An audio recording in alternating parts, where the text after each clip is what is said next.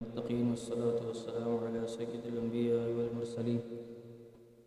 أما بعد، فأعوذ بالله من الشيطان الرجيم. بسم الله الرحمن الرحيم. خلاصہ تفسیر سورہ لقمان. اللہ رب العالمین جل شانہ عمن والہ فرماتا ہے کہ یہ کتاب بہت حکمت سے بھری اس کی آیتیں ہیں۔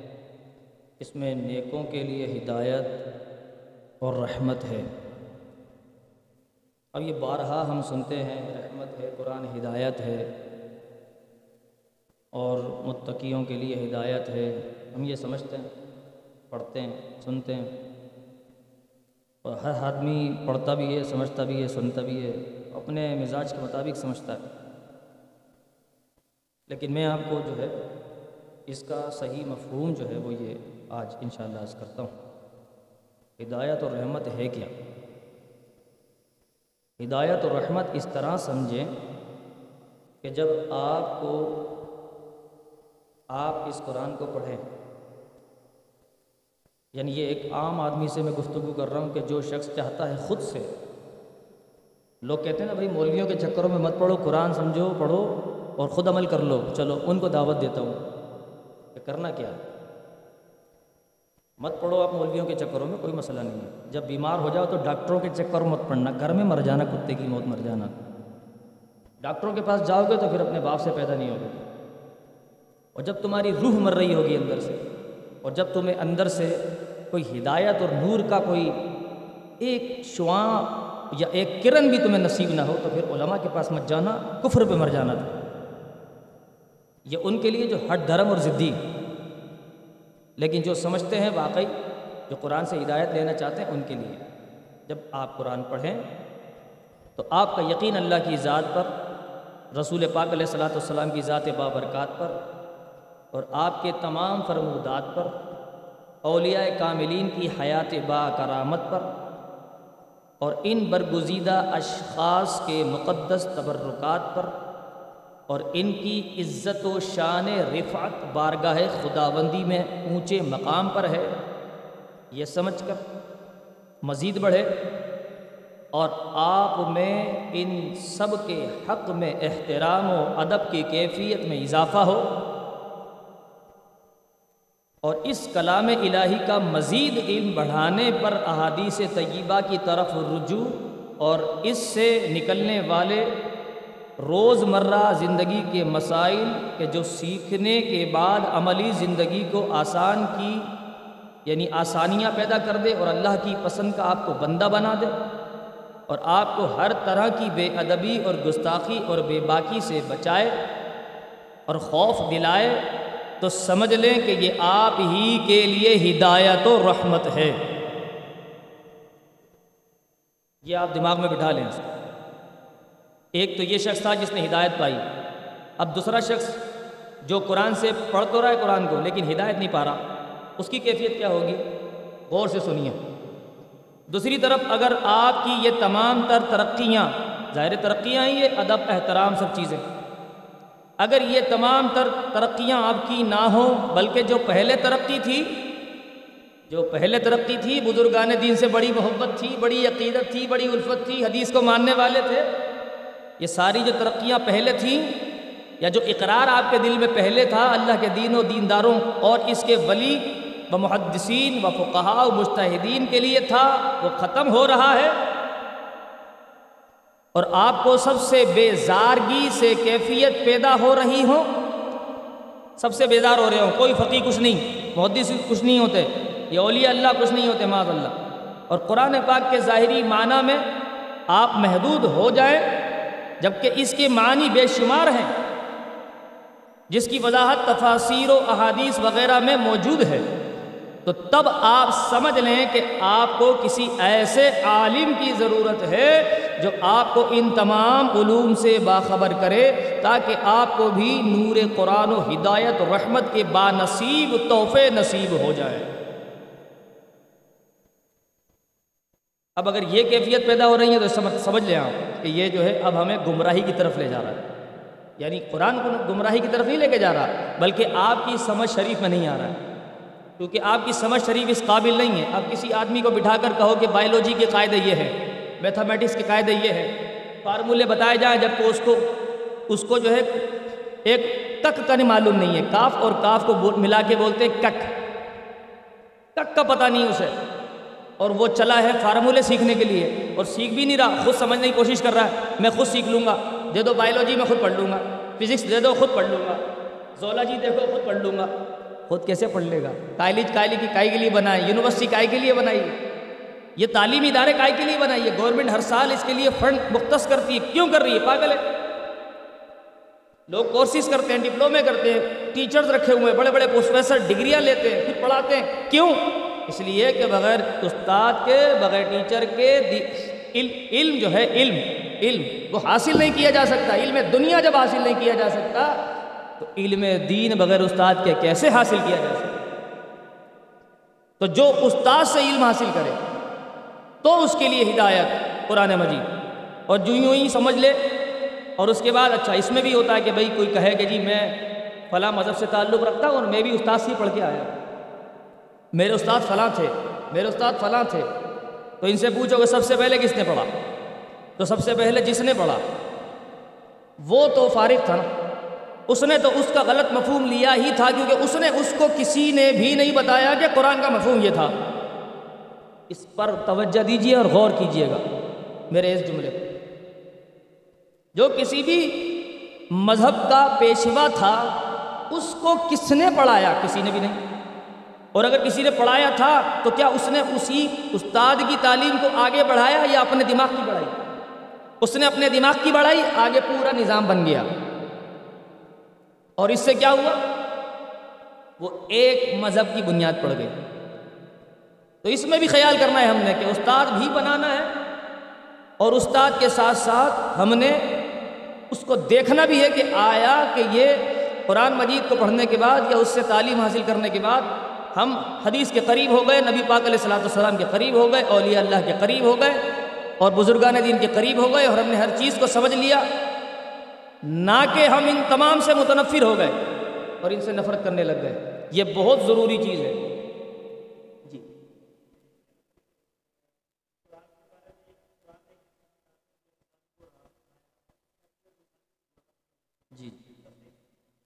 قرآن مجید کی آیت ہے یہ دل بھی کثیرہ و جہدی بھی کثیرہ یہ قرآن مجید کو پڑھنے والے کئی ایسے ہیں جو کثیر ہدایت پاتے ہیں اور کثیر جو ہے وہ گمراہ ہوتے ہیں۔ تو اگر بالفرض جو ہے وہ کثیر جو ہدایت پانے والے لوگ ہیں، ان کے بارے میں میں نے ابھی آپ کو بتا دیا۔ اور جو گمراہ ہونے والے ہیں، ان کے بارے میں دوسری حوالے سے میں نے بتا دیا۔ اچھا اب اس میں کیا ہے کہ اگر کوئی شخص یہ کہے، بھائی قرآن کو گمراہ بھی کرتا ہے معاذ اللہ، تو یہ بات نہیں ہے۔ یہ اگر کسی کے دماغ میں آ رہی تو نکال دے اگر قرآن مجید کسی کے ذہن میں یہ ہے کہ قرآن پڑھ کر لوگ گمراہ ہو رہے ہیں معاذ اللہ تو یہ بات غلط ہے۔ قرآن پڑھ کے کوئی گمراہ نہیں ہوتا، بلکہ قرآن کو وہ خود سمجھ رہا ہے غلط۔ اور خود غلط سمجھ کر وہ اگر غلط کام کر رہا ہے تو اس نے غلط سمجھا۔ جیسے مثال کے طور پر ابو جہل نے جب حضور علیہ السلاۃ السلام سے کہا کہ آپ چاند کے دو ٹکڑے کر کے بتائیے تو میں اسلام لیا۔ تو حضور علیہ السلاۃ السلام نے فرمایا کہ یہ بتا تو اسلام لے آئے گا۔ میں کہا، بالکل لے آؤں گا۔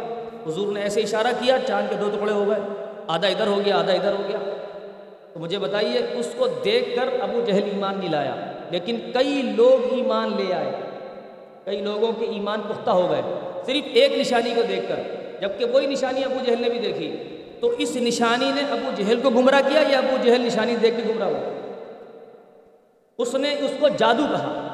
کہا محمد صلی اللہ علیہ وسلم تو جادوگر ہے معاذ اللہ۔ جبکہ ماننے والوں نے کہا کہ یہ آپ کا معجزہ ہے، آپ اللہ کے رسول ہیں۔ تو اس لیے قرآن مجید کو پڑھ کر جو ہے، اس لیے کہا کہ کوئی بھی دوائی آپ بغیر پوچھے ڈاکٹر کے کھائیں گے تو آپ کی صحت کے لیے نقصان دہ تو کوئی بھی، حالانکہ دوائی بنتی ہے صحت یاب کرنے کے لیے۔ کسی ڈاکٹر نے کوئی دوائی اس لیے نہیں بنائی کہ اس کو کھا کے مر جانا۔ زہر بھی صحت کے لیے بنائے یہ بھی آپ ذہن میں رکھیے گا۔ زہر جو ملتا ہے نا، میڈیکل اسٹور۔ یہ زہر بھی صحت اور زندگی دینے کے لیے بنایا ہے۔ مرنے کے لیے موت کے لیے نہیں بنایا گیا۔ یہ ذہن میں رکھیے گا۔ لیکن کرتے کیا ہیں لوگ؟ اس کو مرنے کے لیے استعمال کرتے ہیں۔ زہر کو مرنے کے لیے استعمال کرتے ہیں۔ جبکہ زہر اچھا تیزاب کیا ہوتا ہے؟ گندگی کو دور کرنے کے لیے۔ لیکن لوگ اس کو لوگوں کے چہروں پہ ڈال دیں یا لوگوں کو جلا دیں۔ تو لوگوں کا استعمال غلط ہو گیا۔ اسی طرح قرآن مجید تو ہے ہی ہدایت۔ لیکن لوگ اس کو استعمال کر کے گمراہ ہوتے ہیں اور گمراہ کرتے ہیں دوسروں اس لیے قرآن نور ہدایت ہے۔ مسئلہ کلیئر ہو گیا آپ کا؟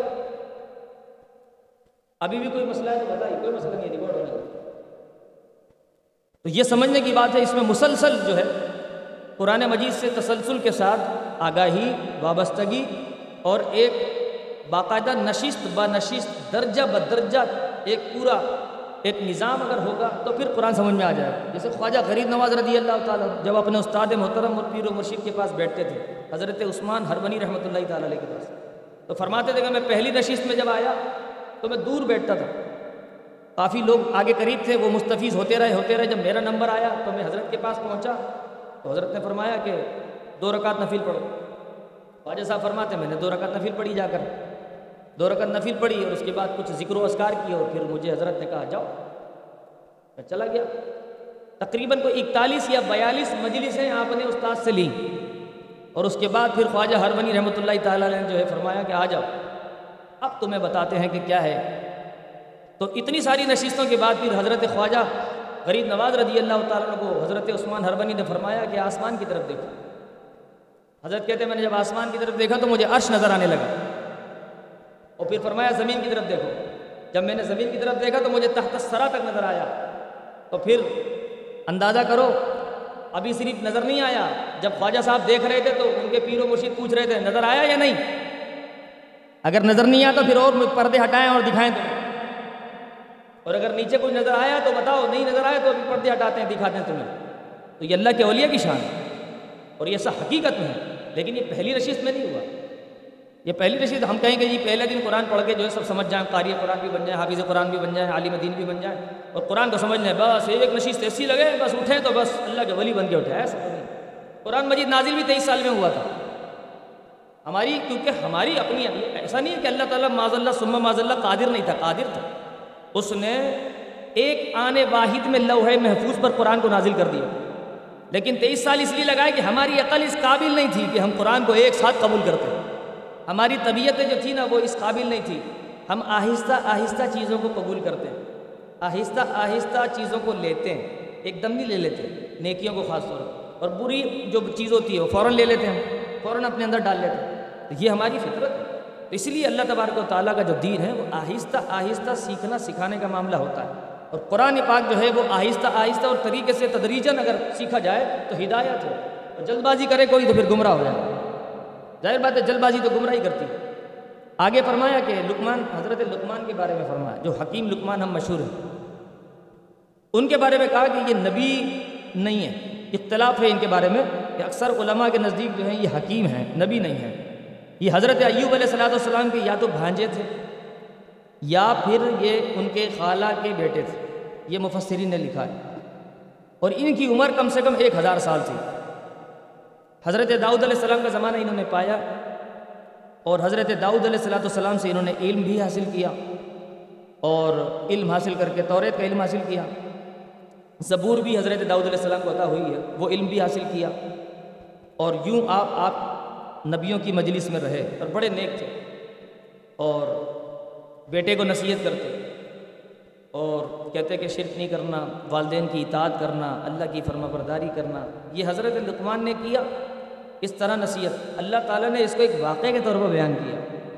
معلوم یہ ہوا کہ کسی کا واقعہ نصیحت کر کے نصیحت دینے کے لیے کسی کو بیان کیا جا سکتا ہے۔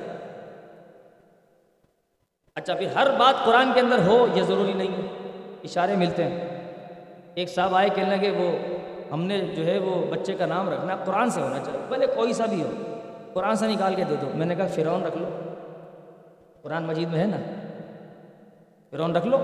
آپ نے کہا قرآن مجید سے ہونا چاہیے کہ نہیں نہیں مطلب پھر بھی میں نے کہا بھائی قرآن مجید میں نہیں ہے کیا یہ کہ نہیں نہیں دوسرا بتا میں نے کہا شیطان رکھ لو وہ بھی قرآن مجید میں ہے گا پھر نہیں میں نے کہ نہیں نہیں اب یہ تو میں نے کہا حامان رکھ لو اب اس طرح سب کے نام بتا دیے میں نے یہی حامان قارون شداد نمرود یہ سب امرود نمرود و امرود تو یہ سب کے میں نے جو ہے تو وہ مطلب تھوڑے سے ناراض ہونے لگے میں نے کہا دیکھو بات یہ ہے آپ نے نام رکھنے کے لیے اللہ کے رسول علیہ السلاۃ والسلام کی حدیث کو فراموش کیا اور آپ کہہ رہے ہیں جی قرآن سے نکال کے دے دیں آپ۔ نبی پاک علیہ السلاۃ والسلام جو ہے وہ وہ نام رکھواتے تھے، جن ناموں کے نام معنی اچھے ہوں اور انبیاء کے ناموں پر ہوں، صحابیات کے ناموں پر ہوں اور جن کے معنی اچھے ہوں، اس بچے کی ذات پر مرتب ہوں تاکہ بچے میں اس کے اثرات پیدا ہوں۔ لوگ ساری سائنس نام رکھنے میں نکالتے ہیں، تربیت نہیں کرتے۔ نام ایسا ہو جو خاندان میں کسی کا نام نیارا بچہ پیدا ہوا اس کے اوروں کے تو گھدے بچے پیدا ہوتے، ان کیا انسان کا بچہ پیدا ہوا ہے؟ تو اس لیے یہ چیزیں اچھی نہیں ہیں اچھا اب یہ میں نے مثال کی تھی کہ آپ جو ہے، اگر قرآن مجید کو سمجھنے کی طرف جائیں نا، تو یہ مت ذہن لگائیں کہ آپ کو ہر چیز قرآن میں مل جائے، جبکہ ملے گی آپ کو۔ لیکن آپ کے پاس اتنا علم بھی تو ہونا چاہیے۔ میں نے گزشتہ نشست میں کہا تھا نا کہ اگر کپڑوں کا تذکرہ اگر آپ کہیں گے تو میں نکال کے دکھا دوں گا۔ لیکن اگر عام آدمی کہے کہ حدیثوں کو چھوڑ دو فک کو چھوڑ دو اور دین کو چھوڑ دو، بس قرآن کو پکڑ لو۔ جس طرح دوسرے لوگ کرتے ہیں، اور پرویزی بنے ہوئے چکڑالوی بنے ہوئے قرآن پرست اپنے آپ کو کہتے ہیں، حدیث کے منکر ہو گئے ہیں۔ تو اس لیے قرآن مجید کی بہت ساری آیات ایسی ہیں کہ جن کو بظاہر سمجھ کر آدمی خود گمراہ ہوتا ہے، جبکہ اس کے معنی اور مفہوم کچھ اور کہتے ہیں۔ جیسے اٹھو مت بیٹھو، اس کا معنی کیا ہوا؟ کھڑے رہو۔ اور اگر کہو اٹھو اٹھو مت، بیٹھو۔ اس کا معنی ہوا بیٹھ جاؤ، کھڑے مت ہو۔ تو صرف وہ مت سے پہلے جو ہے سانس لینے کا مسئلہ ہے۔ اگر سانس نہ لو، اس کو ملا کے بولو۔ تو پھر اٹھو مت، بیٹھو۔ بیٹھنے کا حکم آ جائے گا۔ اور کہا جائے کہ اٹھو مت، بیٹھو۔ اس کا مطلب کھڑے ہونے کا حکم آ جائے۔ اس لیے یوں اب قرآن مجید کتنی باریکی ہیں۔ ہم ایک دوسرے کی بات کو، گفتگو کو جب سمجھتے ہیں اور بات کرتے ہیں تو کہتے ہیں، بھائی، میرا مطلب یہ نہیں، یہ تھا۔ میں یہ سمجھا رہا ہوں۔ اور پھر جب ہم اور اوپر لیول پر چلے جاتے ہیں تو گفتگو اور خالص ہو جاتی ہے، گاڑی ہو جاتی ہے۔ جب جاتے جائیں جاتے جائیں تو سب سے اچھا کلام کرنے والا پروردگار عالم۔ اس کے کلام کی جتنی تشریح کی جائے، کم۔ اور تشریح کرنے والے اللہ کے رسول سے اچھا کوئی نہیں۔ تو اللہ کے رسول اگر تشریح کریں اور اللہ کے رسول کے بعد اللہ کے رسول کو جس نے سنا، وہ تشریح کریں جیسے حضرت عبداللہ ابن عباس رضی اللہ تعالیٰ عنہ۔ قرآن کے پہلے مفسر۔ وہ تفسیر کریں، تشریح کریں اور پھر صحابہ کرام علی مردوان تشریح کریں۔ پھر تابعین اس کو بتائیں، پھر طب تعین تابعین بتائیں۔ ایک چیز کو بار بار اللہ کے اولیاء بتائیں تو کیا امت کو حفظ نہیں ہوگا؟ کیا امت کو یاد نہیں ہوگا؟ تو یہ نعمت ہے ہمارے لیے۔ ہم ان نعمتوں کا شکرانہ کریں نہ شکرانہ نہ کریں، ان کو مسترد نہ کریں۔ تو یہ قرآن بیان کرتا ہے۔ اس لیے کسی اچھی بات کی مثال دے کر کسی کو سمجھانا یہ اللہ کی بھی سنت ہے۔ آگے فرمایا کہ کیا نہیں دیکھتے تم اللہ تبارک و تعالیٰ نے آسمان و زمین جو کچھ ہے تمہارے لیے کام میں لگا دیے۔ سورج ہمارے کام کے لیے لگا دیا اللہ نے۔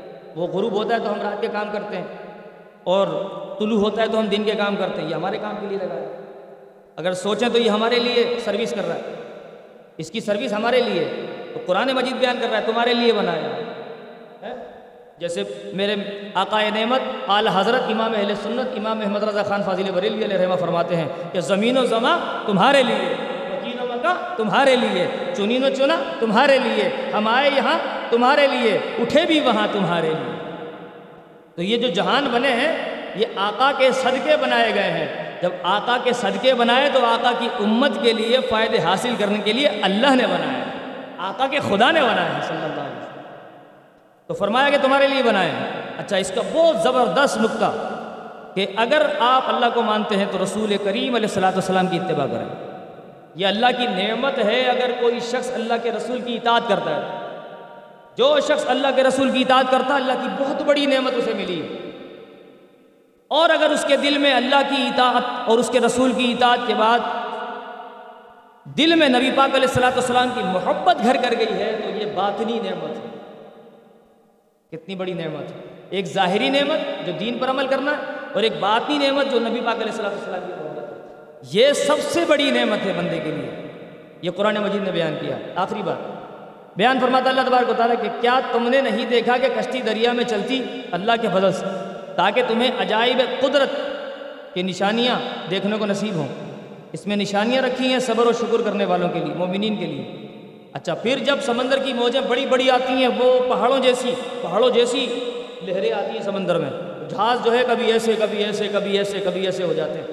تو جب یوں ہونے لگے، تو یہ اپنے ان بتوں کو چھوڑ دیں، بھول جائیں اور اللہ کو پکاریں، یا رب، تو ہمارا رب ہے، یا رب، تو ہمارا رب ہے۔ تو اس کائنات کا جو مالک ہے نا، اصل ہم اس کو پکار رہے ہیں۔ یوں کرتے ہیں۔ پھر اللہ تعالیٰ ان کو موجوں سے ہٹا کر اور جب ساحل پہ لے آتا ہے، جب یہ ساحل پر آ جاتے ہیں، خشکی پہ آ جاتے ہیں، ان کی جان میں جان آتی ہے، شکر ہے۔ بھائی ہم تو وہی پجاری ہیں جو پہلے تھے، یوں کہنے لگتے ہیں۔ تو اچھا اب ایک دفعہ ایسا ہوا، تو حضرت اکرما حضرت اکرما اکریما یہ بھی کہتے ہیں، یہ ابو جہل کے بیٹے ہیں۔ یہ ایمان لے آئے تھے۔ تو یہ بھی ایک کشتی میں تھے۔ اور موجیں آئیں پہاڑوں جیسی، جہاز کو ادھر ادھر کیا۔ تو ان سب نے مل کر کہا کہ ہم اپنے رب پر ایمان لے آئیں گے، اگر ہم بچ گئے۔ تو حضرت اکریما نے اسلام قبول کر لیا۔ اور یہ ماشاءاللہ پکے مومن بن گئے۔ اور باقیوں نے کہا، نہیں بھائی، ہم تو وہی ہیں جو پہلے تھے۔